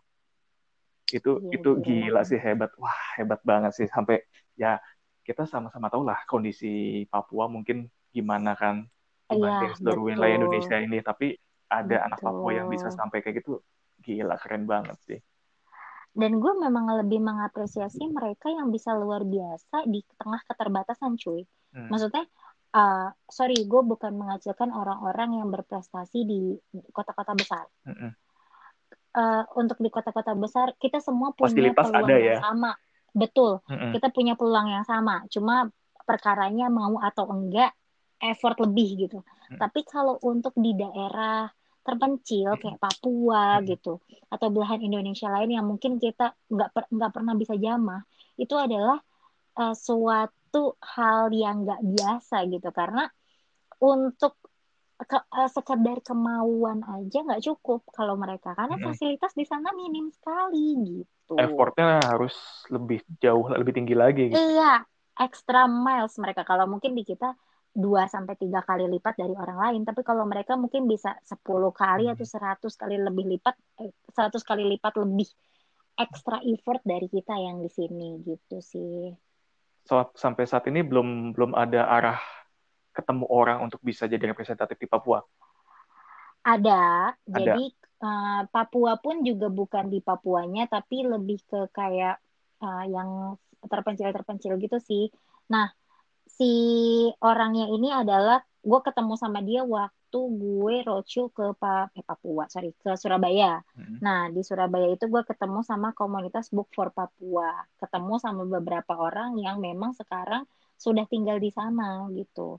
Nah, mungkin plan uh, awalnya kita nggak bakalan buka langsung di sana, tapi at least bantu mereka untuk bikin taman bacaan di sana dulu, at baru least, nanti masuk pelan-pelan. At least ada link di sana untuk lu bisa beroperasional di sana gitu ya. Betul, betul, betul. Oke, oke, oke. Tapi hebat sih kalau gue ngelihat koin langit yang ya gue sedikit banyak tahu ya background koin langit awalnya gimana kan karena gue juga kadang hmm. suka ikut Garrett Sale lo gitu ya dulu ya, pernah kan Garrett Sale gitu hmm. sampai sekarang bisa ngebiayain ya lo tahu ya kita eh to be honest ya itu Garrett Sale itu kita adain itu karena menjawab pertanyaan lo tadi. Pernah nggak lo deg-degan ada momen deg-degan atau challenge yang paling berkesan? Lo kurang duit apa gimana gitu buat beli anak-anak? Nah itu itu kita buka garage sale itu. Apa pun kita jual deh. Yang penting Tapi bisa masih ada nggak sih sampai sekarang lu suka apa buka garage sale gitu-gitu lagi kalau sekarang yang mau nyumbang pakaian tuh banyak cuma kita terbatas di uh, hmm. tempat sih cuy karena beberapa tempat itu sekarang udah tidak boleh ada yang ya iya, itulah ya, ya. biasa lah ada banyak pungli dan macem-macem hmm. gitu gitu. Jadi kita belum nemu tempat yang oke. Okay. Terus Koin Langit ini sudah kerjasama dengan organisasi atau yayasan lain apa aja nih, Ti? Kalau kebetulan saat ini gue uh, join di salah satu komunitas namanya Rumah Millennials. Nah, Rumah Millennials uh, juga ada beberapa, jadi dia tuh gabungan berbagai komunitas ya, ada ratusan komunitas di uh, hmm. Indonesia.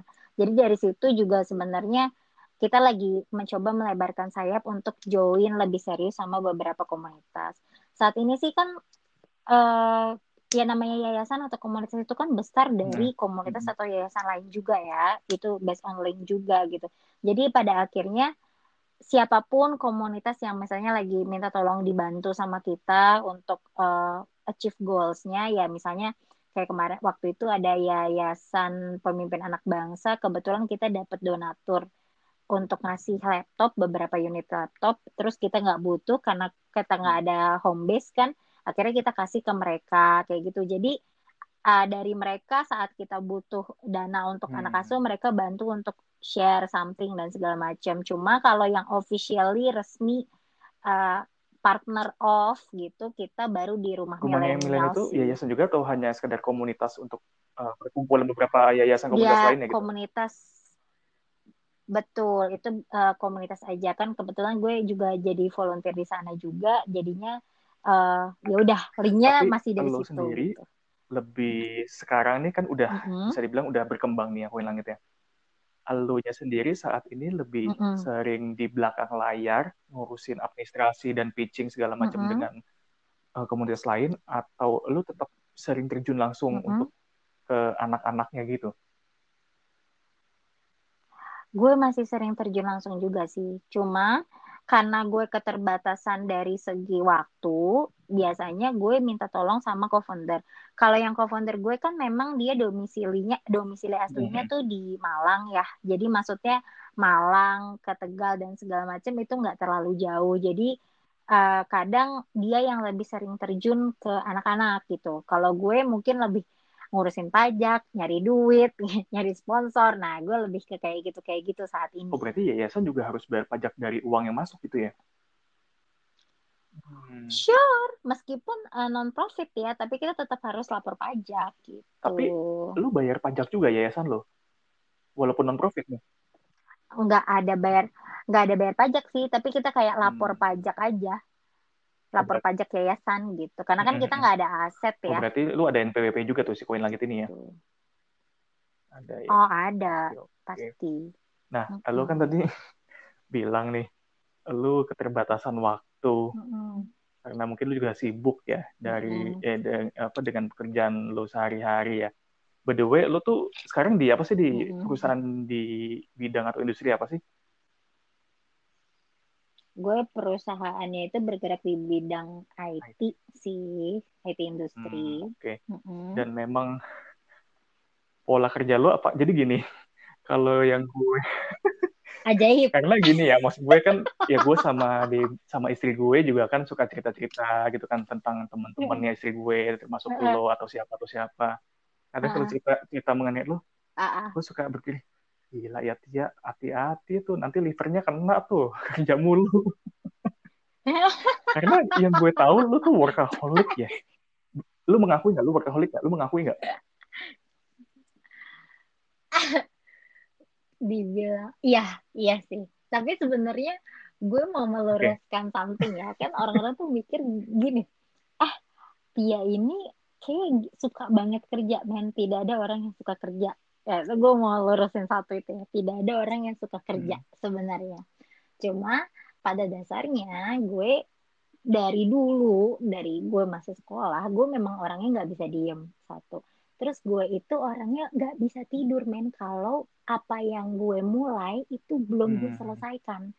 Jadi pada akhirnya itu kelebihan hmm. dan kekurangan gue. Perfeksionis itu bisa jadi kelebihan dan bisa jadi kekurangan kan. Ya udah gitu. Nah kalau ditanya sama jam kerja yang ajaib, ha oke. Okay.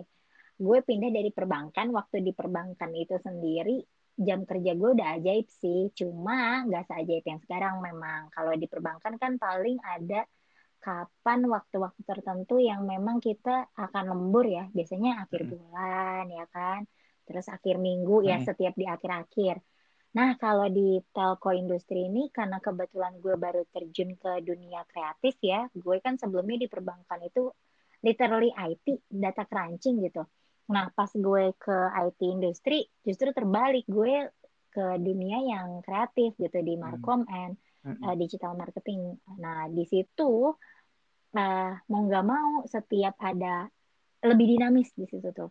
Ada perubahan apa dan segala macam, butuh branding apa, itu harus cepat ya pada akhirnya ya kayak aja sih sih sebenarnya ke jam kerja gue atau markom-markom di marketplace ya ajaib gitu tadi lu bilang kan lu lu orangnya susah tidur ya mungkin karena kebentuk terbiasaan lu dari ya.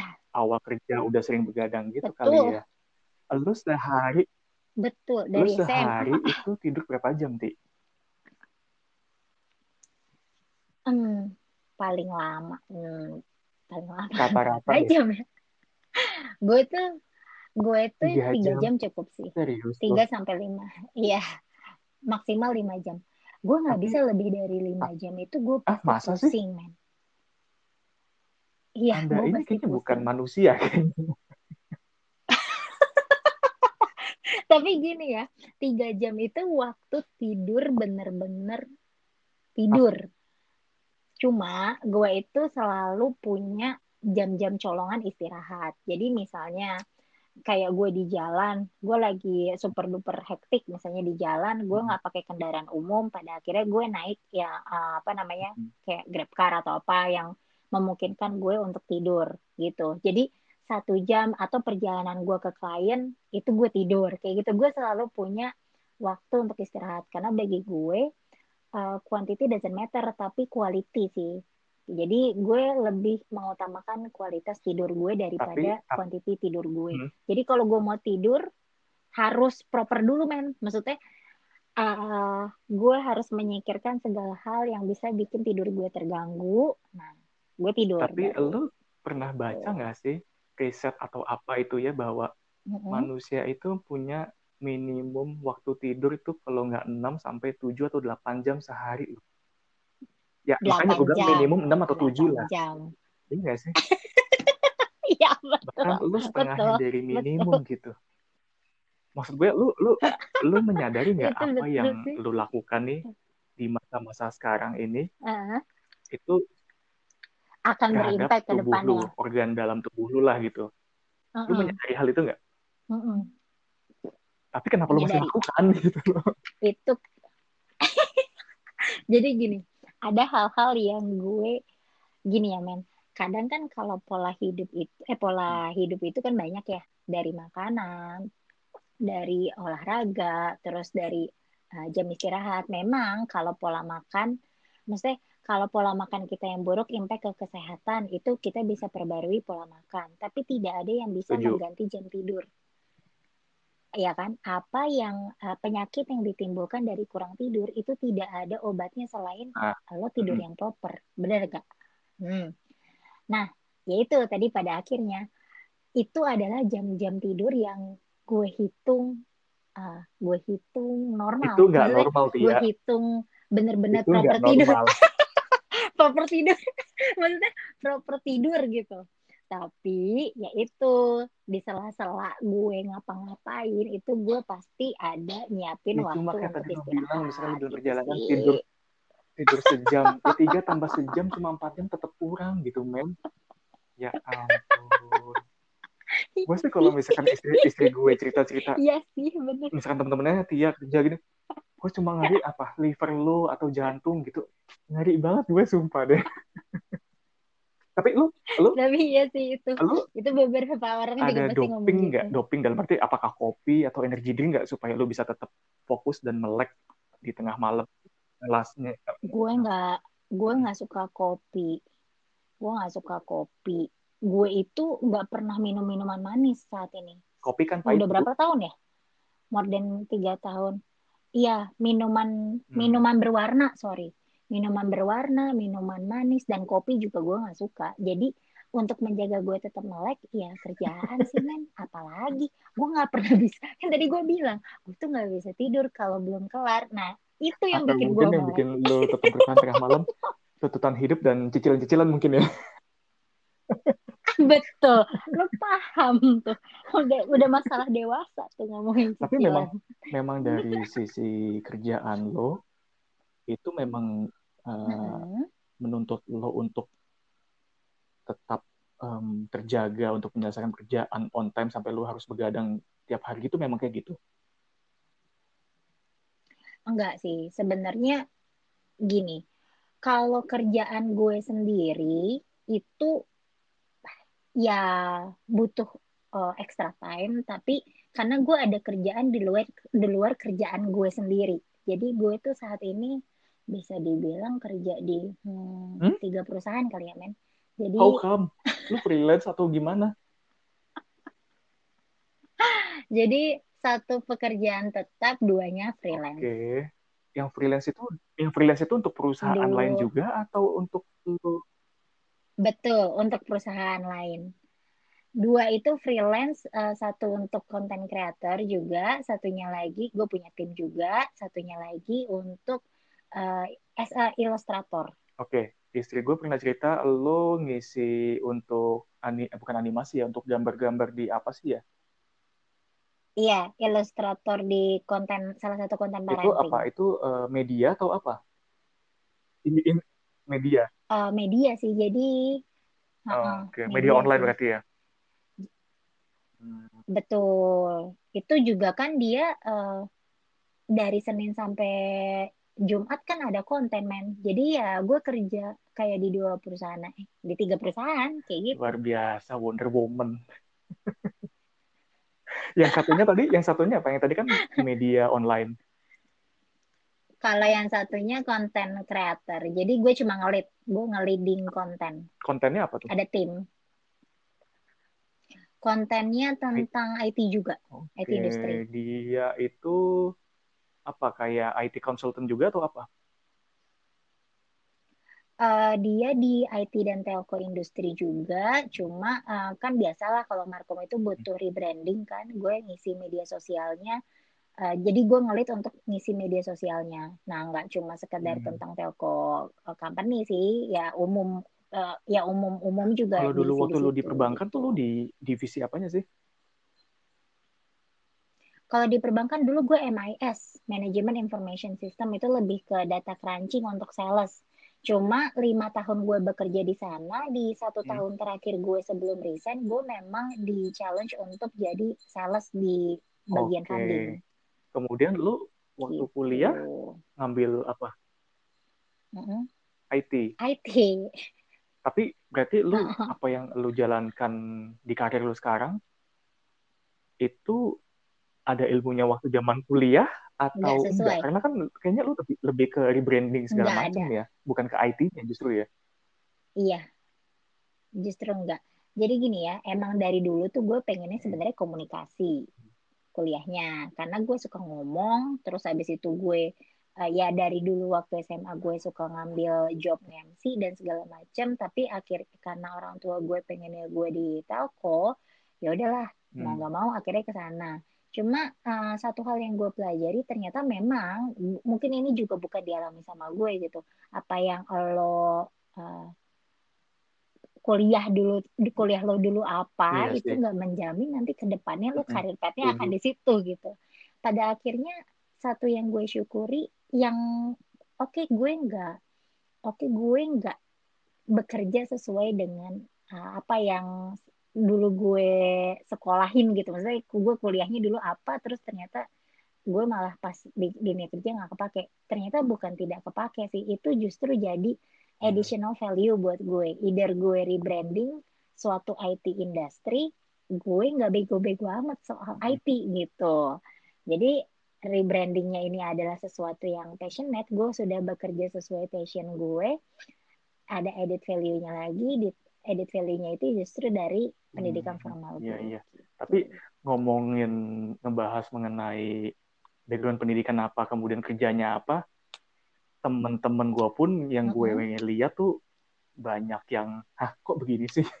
Jadi kayak misalkan, kayak misalkan gini. Jauh banget kan? Misalkan yang yang cukup umum dulu ya, background pendidikan di kuliahnya dulu hukum, kemudian sekarang jadi marketing um, kredit di bank itu kan jauh tapi kan nah, maksudnya masih kan? ya oke okay lah namanya di bank kan segala macam jurusan uh-huh. ada kan kayak dari misalnya pertanian juga bisa jadi marketing bank juga gitu kan ada betul, lagi beberapa betul, betul. beberapa beberapa temen gue di um, kampus gue itu satu mm-hmm. jurusan sama gue hukum sekarang kebanyakan jadi apa mm-hmm. jadi mm-hmm. salesman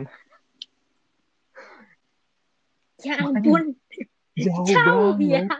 Dan dan gue salut sama mereka dalam arti nggak main-main chefnya ada yang bener-bener di restoran hotel atau di mana yang yang bener-bener kalau gue ngeliat postingan Gile. media sosialnya bener-bener mereka bisa masak gitu loh jadi kan tapi percaya nggak sih kayak gitu kayak gitu tuh ya men mungkin ada terlintas kepikiran kenapa nah. mereka dulu mungkin kalau mereka dulu kuliah nah. chef mereka bakalan lebih uh, cinta sama apa yang mereka lakuin sekarang atau mungkin mereka more bigger bisa than jadi. this gitu kan cuma ya, nggak kan juga mungkin sih. bisa jadi juga gak gitu juga kan sih bisa iya jadi bisa iya bisa enggak bisa ada, ada dua pilihan itu siapa tahu ya kalau kita sekarang mencukuri apa yang sih, udah terjadi ah, gitu gimana, gimana? tapi kalau mm -mm.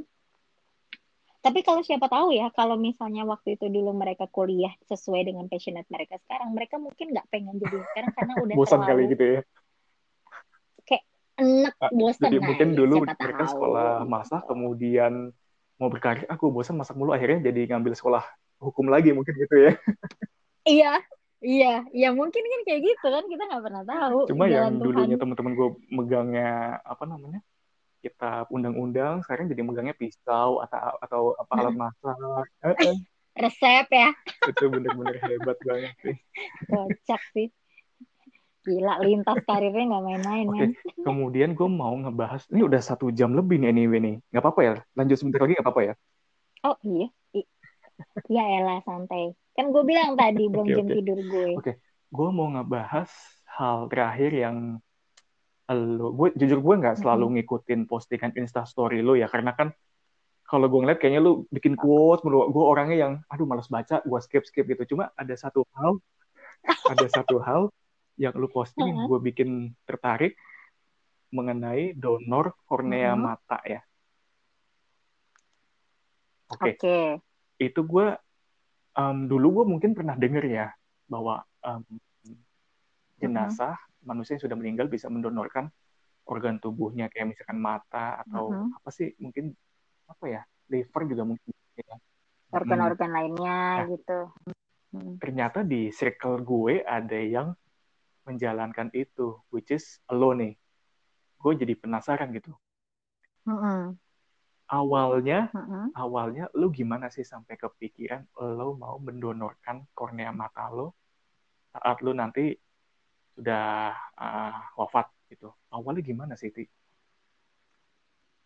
Hmm, gue itu sebenarnya udah nyari tentang itu lama sih, tapi gue nggak langsung nyari kayak donor kornea gitu. Ini kan yang gue lakukan kan gue mendonorkan hmm. kornea mata kan.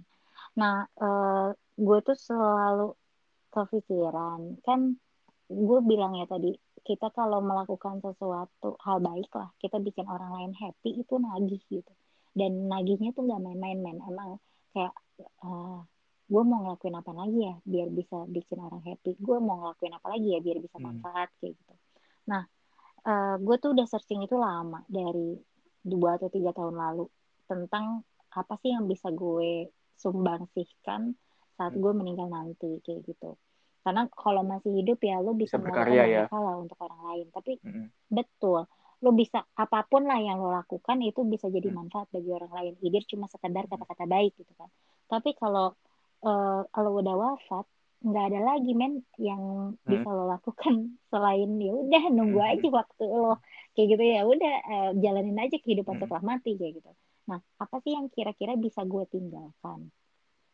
kalau seandainya gue mati nanti gitu nah sampai pada akhirnya gue sebenarnya lihat di Twitter waktu bentar, itu bentar, gue lihat di Twitter ada orang yang nge jadi saat okay. lo berpikiran itu kata-kata apa yang lo googling mm-hmm. gue penasaran aja tuh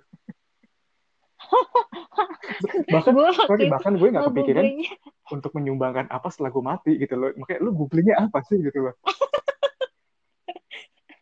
Gue tuh justru gue nyari donor organ okay. setelah mati.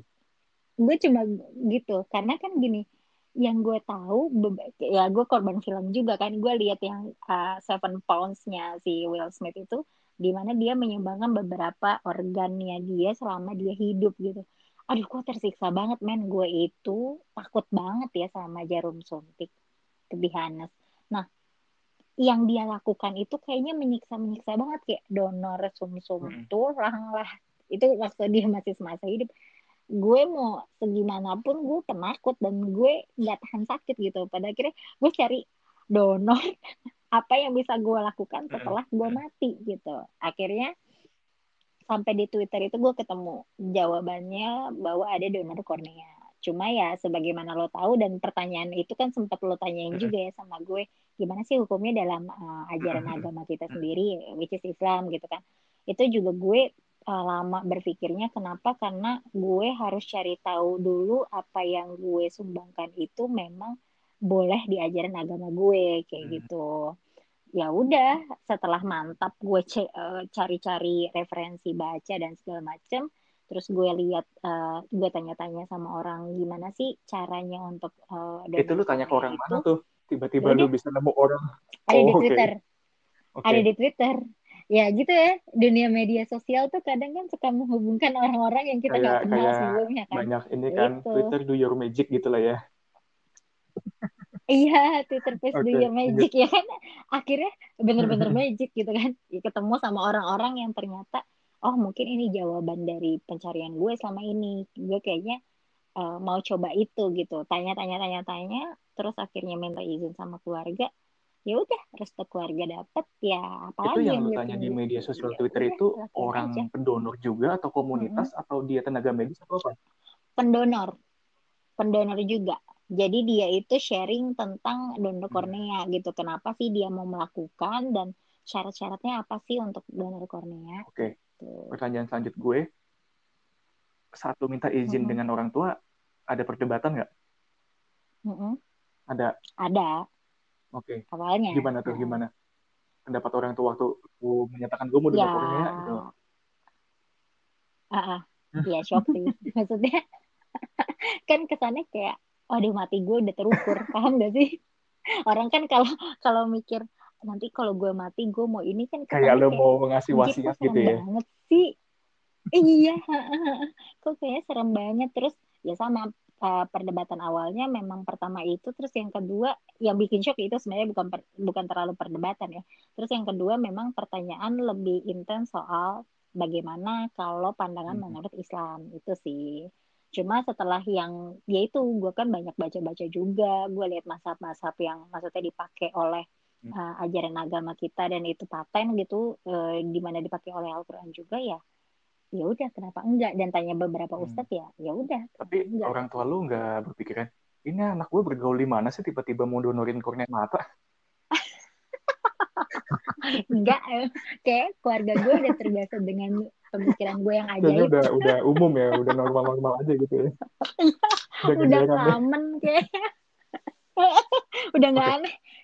Terus, ajaib deh um, emang bisa cerita nggak uh, saat lo udah menemukan sebuah mm-hmm. jawab semua jawaban uh, pertanyaan-pertanyaan lo untuk gimana cari donor kemudian uh, lo caranya gimana untuk mendonorkan? Dari kemarin kan lo kayaknya ada stiker di KTP lo terus kemudian selanjutnya apa gitu dari mm-hmm. awal itu harus kayak gimana tuh sih oh oke okay. waktu donor kornea itu uh, one step yang perlu kita lakukan kan memang step awalnya itu pertama pasti izin orang itu tua. harus ada izin kan? keluarga tertulis gitu. Uh, enggak tertulis tapi at least kita udah ngomong sama orang tua kalau kalau sewaktu-waktu nanti kita diverifikasi ke orang tua kita nah ya udah udah udah nggak kaget keluarga gitu. mungkin sama karena kan kita gitu nanti ya? mencantumkan betul okay, sama suami hmm, okay, atau okay. sama istri. Nah, uh, lu pastikan dulu kita udah di atas 17 tahun pastinya. Terus habis itu kita tidak mengalami uh, penyakit dalam yang seperti HIV atau AIDS kayak gitu-gitu. Jadi penyakit kronis yang uh, berhubungan sama darah lah. Oke.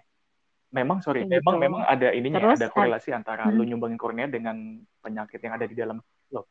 Nah, itu nah itu gue okay. kurang tahu ya, okay. tapi syaratnya okay. sih itu okay, katanya. Okay. terus setelah yang gue baca-baca itu, terus yang kedua lu udah dapat izin tertulis dari keluarga memastikan bahwa lu udah di atas 17 tahun dan tidak ada penyakit kronis habis itu baru uh, gue ngisi formulir di Lion I Lion iBanks. Nah Lion iBanks itu nanti di situ ada website untuk kita daftar sebagai pendonor. Nah, dari situ kita ngisi data diri, terus PIC keluarga, dan lain sebagainya macam. Lions Eye Bank sebentar ya gue cek. Uh, dia ada di Instagram itu juga. dia itu dia uh, maksudnya um... dia seperti bank donor donor mata. Dia seperti bank donor mata. Tadi awalnya gue pikir donor mata itu kayak bola mata seluruh lo ya? bola mata lo diambil. Hmm. literally do, bola mata. Ternyata hanya korneanya aja. Jadi tidak mempengaruhi tampilan fisik kita saat kita meninggal ya. Maksudnya kan ada uh, sempat shock juga kan pasti oh lu donor mata itu jangan-jangan uh, seluruh bola mata lo diambil which is waktu lo meninggal nanti lo udah gak punya mata. Nggak gitu gitu. Tapi cuma korneanya korneanya aja yang diambil gitu itu ada di uh, Instagram juga ya Lion Eye Banks sebenarnya bisa juga langsung ke bank donor mata cuma kalau di bank donor mata itu belum ada pendaftaran yang online setahu gue jadi mereka harus datang kebetulan kan waktu gue terbatas jadi gue langsung bedanya aja, yang tadi disebut gitu. Lion iBank dengan bank donor mata tuh apa? Mm -mm. Sebenarnya sama karena si mungkin dia perbedaannya cuma sebagai penyalur toh data-data yang dia terima itu nantinya juga akan diserahkan ke bank donor mata gitu. Itu semacam kayak buat kayak uh, list donatur. Kayak apa? uh, punya stok bank darah kayak punya PMI gitu atau kayak gimana sih itu? Iya betul betul hmm. betul sama kayak uh, Blood for Life kalau lo pernah tahu kan itu kan maksudnya uh, salah satu penyalur darah gitu. Kalau PMI kosong PMI kehabisan darah dan segala macam nah itu ada namanya Blood for Life Indonesia. Nah itu kayak gitu juga sih cuy. Jadi penyalur. Kita pun nantinya bakalan si Lion Eye Banks-nya itu juga bakalan korelasi sama si uh, bank mata hmm, gitu. Oke, okay, nanti oke, okay, lanjut deh, lanjut dulu. Setelah lu ngisi form-form gitu terus. Mm -hmm. Abis ngisi form dan segala macam, nanti uh, ada sekitar seminggu sampai dua minggu data lo diverifikasi, terus uh, akan dikirimkan stiker tuh. Stikernya itu ada dua. Stik, yang satu itu stiker hologram itu buat ditempel di KTP sebagai penanda bahwa kalau lo kenapa-kenapa ya lo adalah donatur uh, kornea mata gitu. Jadi dokter bisa bertindak sesuai dengan persetujuan dari keluarga dan persetujuan diri gue hmm. sendiri kan di situ sebenarnya gue udah menandakan bahwa gue bersetuju uh, untuk diambil korneanya itu uh, baru akan dilakukan operasi selama eh, enam uh, jam setelah uh, gue wafat. Nah itu untuk uh, operasinya itu sendiri, selesai operasinya itu sendiri, ya udah uh, kornea gue nanti akan disumbangkan ke orang. Nah si hmm. stiker satunya lagi itu ditaruh di uh, terserah mau lo taruh di mobil atau lo taruh di rumah dan sebagainya macam sebagai penanda bahwa nanti kalau sewaktu-waktu kenapa-kenapa, misalnya orang rumah apa dan segala macam itu pengingat aja sih bahwa uh, yang bersangkutan sudah bersedia menjadi donor mata okay. gitu. Itu berarti ada batas waktunya nggak uh, setelah seseorang wafat berapa lama dia mm -hmm. maksimal si kornea matanya harus diambil? 6 jam. Jam dari wafat 6 ya? jam. ya. Mm -mm, betul. Sebentar banget memang harus langsung 6 okay. jam. Kemudian uh, mm-hmm. semua rumah sakit di Indonesia tuh bisa melakukan tindakan itu atau atau gimana? Karena karena kan namanya iya. ngambil yeah. kornea mata kornea mata kan mungkin nggak cuma asal ngambil congkel gitu kan pasti ada tindakan medis tadi operasi atau dibelek atau gimana itu kan gitu kan? Iya betul bisa betul. Tapi uh, gue udah sempat konfirmasi ke si Lion Eye Banks-nya ini bisa dilakukan di semua rumah sakit sih. Sepertinya kayak uh, donor darah gitu loh. Maksudnya bisa dilakukan di semua rumah sakit. Karena dia bukan operasi-operasi besar, dia hanya operasi kecil gitu untuk dilakukan pengambilan si kornea matanya itu. Lagi pula itu pun nggak bisa yang tadi gue bilang nggak bisa lama kan cuma 6 jam jadi semua rumah sakit udah bisa Oke, 6 jam diambil maksimal 6 jam diambil jenazah kemudian disimpan di tempat yeah. tertentu disimpan lagi dikirim ke mm -hmm. uh, bank mata gitu uh, bank dana ya betul bank mata hmm oke oke oke kemudian maksud gue masih nggak pikiran aja gitu mm -hmm. sampai seseorang apalagi lo gitu ya sampai kepikiran mm -hmm. gue mau donorin kornea mata gue deh kayaknya wow gitu kan atau mungkin setelah setelah ini lo ada niat untuk mendonorkan organ lain lagi mungkin ti? Nggak ada sih. Tapi bisa ya, Karena ya organ lain bisa juga kan? yang bisa, tapi karena yang gue yakin uh, aman, maksudnya secara hmm. agama yang diperbolehkan sudah jelas diperbolehkan itu baru kornea mata, jadi gue cuma itu aja, belum berani yang lain-lain, karena masapnya hmm. gue belum dapet yang lain-lainnya itu si gitu. kornea mata itu nggak ngaruh ya? Apakah matanya udah minus atau matanya rabu nggak nggak ngaruh.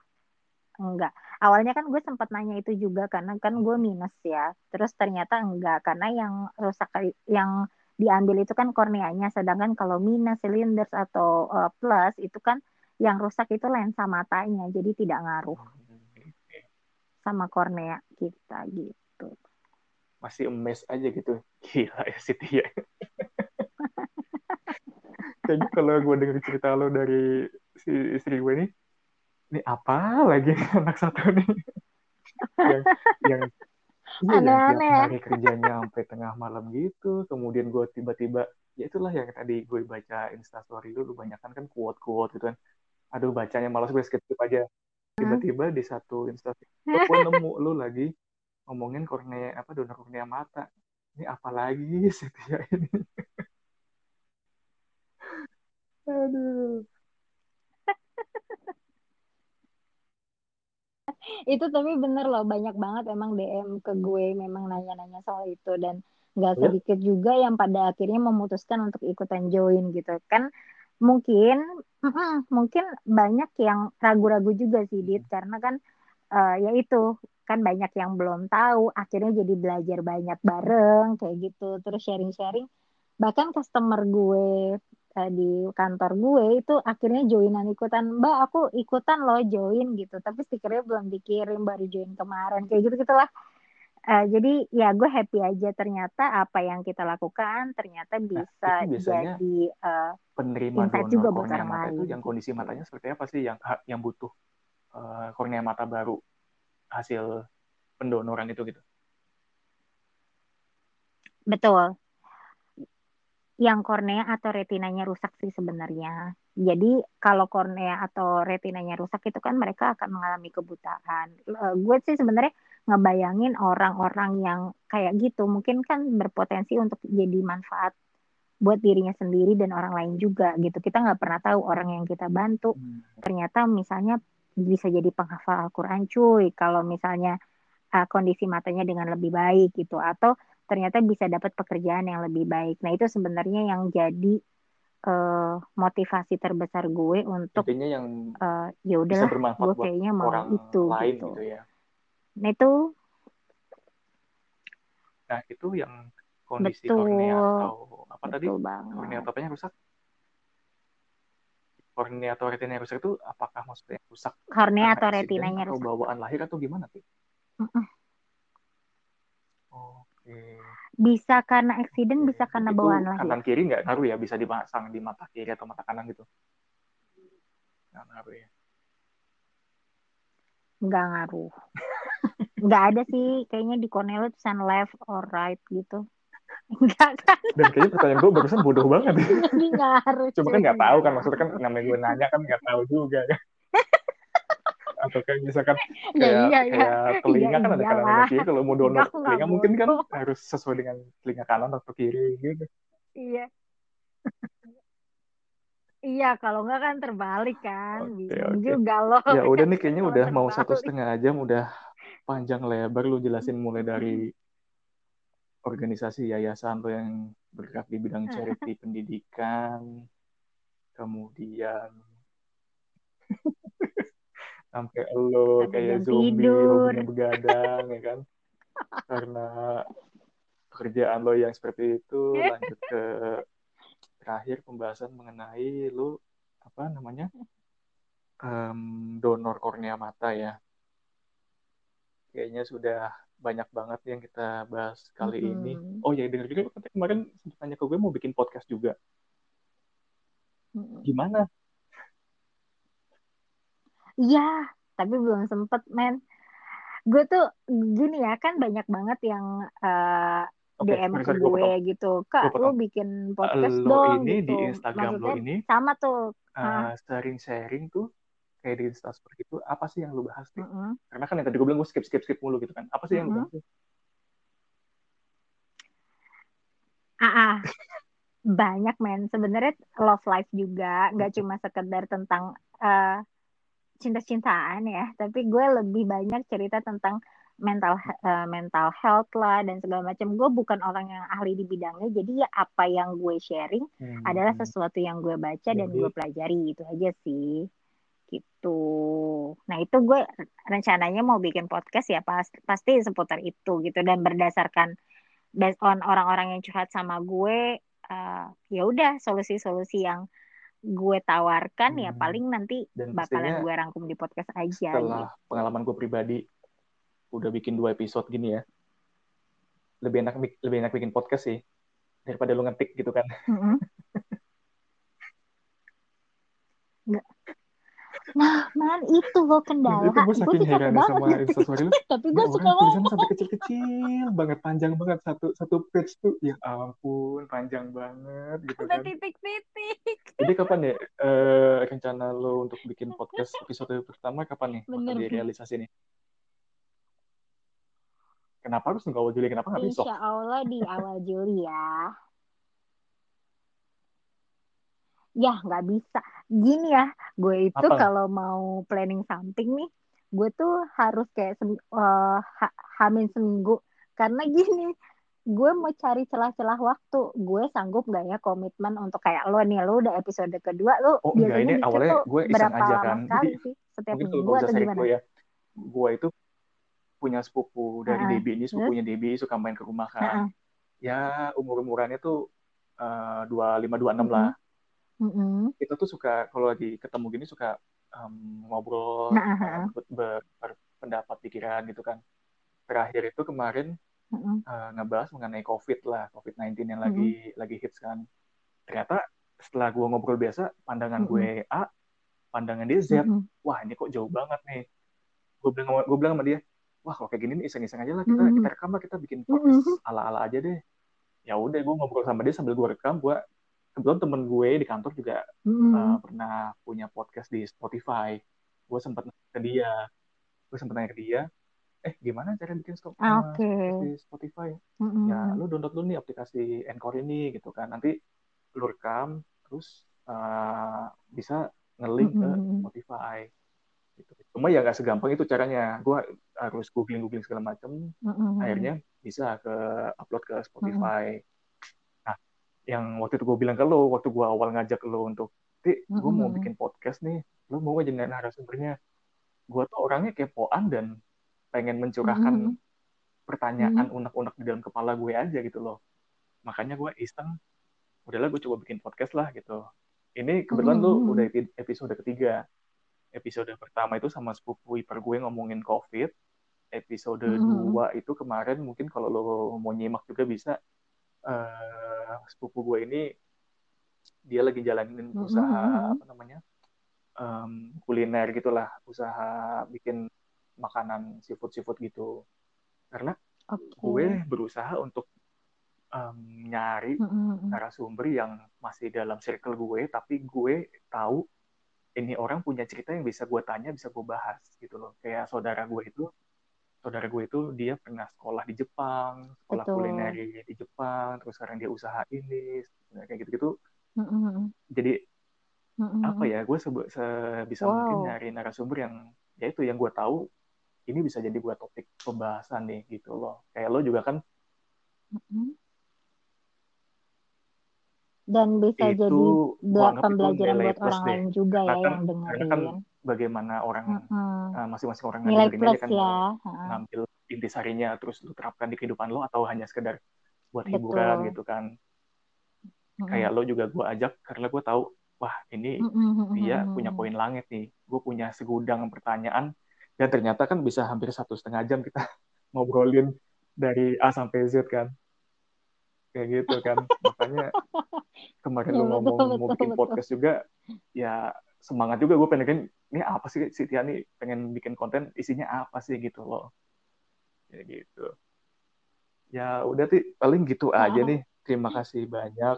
Uh, lo uh, uh, lo udah mm -hmm. nyempetin lo udah berkenan lah untuk uh, gue jadikan narasumber di podcast gue. Semoga koin langit makin makin besar deh karena gue tahu spirit spiritnya itu spiritnya mulia banget sih menurut gue. Amin. Karena yang tadi kita udah sepakat ya untuk memutus mata rantai kemiskinan itu harus dari pendidikan sih dasarnya. Benar-benar. Kemudian pendidikan. mengenai um, donor kornea mata lo itu juga menurut gue apa ya sesuatu hal yang berani sih menurut gue ya walaupun kita tahu bahwa ya kalau kita udah mati ya udah gitu kan cuma kan cuma kan tapi gue tetap ada pemikiran yeah. gila gue dilahirkan dengan kondisi badan yang lengkap tapi gue mati ada sesuatu yang diambil dari tubuh gue mungkin mungkin ada orang lain berpikiran kayak gitu juga kan cuma ya makanya tadi tadi gue bilang bahwa mm -hmm lu memutuskan untuk mendonor, mendonorkan mm -hmm. organ tubuh lu tuh menurut gue sesuatu hal yang berani juga sih gitu loh. Oke deh. Ya terima kasih banyak sih mm -hmm. dan pesan gue lu jaga kesehatan deh dengan segudang aktivitas lo yang padat ini. Hati-hati yes, organ dalam tubuh lu.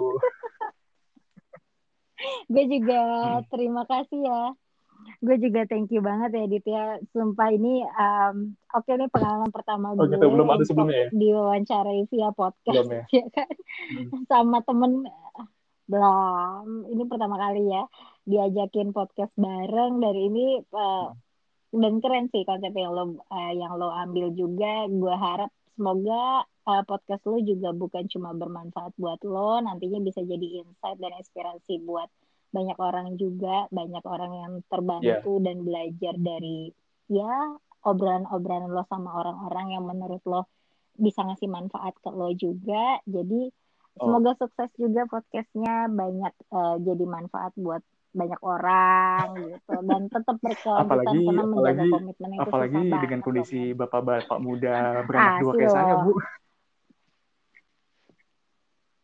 Iya iya bener. Lu kan lu pasti juga udah punya segudang aktivitas. Ini masih episode 3 pasti masih semangat semangatnya nih. Semoga pokoknya kejaga gue, sampai gue, episode uh, ratus-ratusan ya. untuk jadi narasumber kalau bisa malam aja jam 10 ke atas pertama. Gue tuh harus nidurin anak-anak gue dulu. Kedua namanya kita tinggal di komplek ya masih ada aja jam 9 tuh anak-anak udah berisik di komplek. Makanya gue minta malam aja deh biar sepi deh gitu. Ya makanya makanya. Noise-nya dapat ya udah oke okay, gitu aja ya tuh ya ya terima kasih banyak ya. sukses selalu. Oke oke. Oke thank you thank you. Iya. Thank you dit. Amin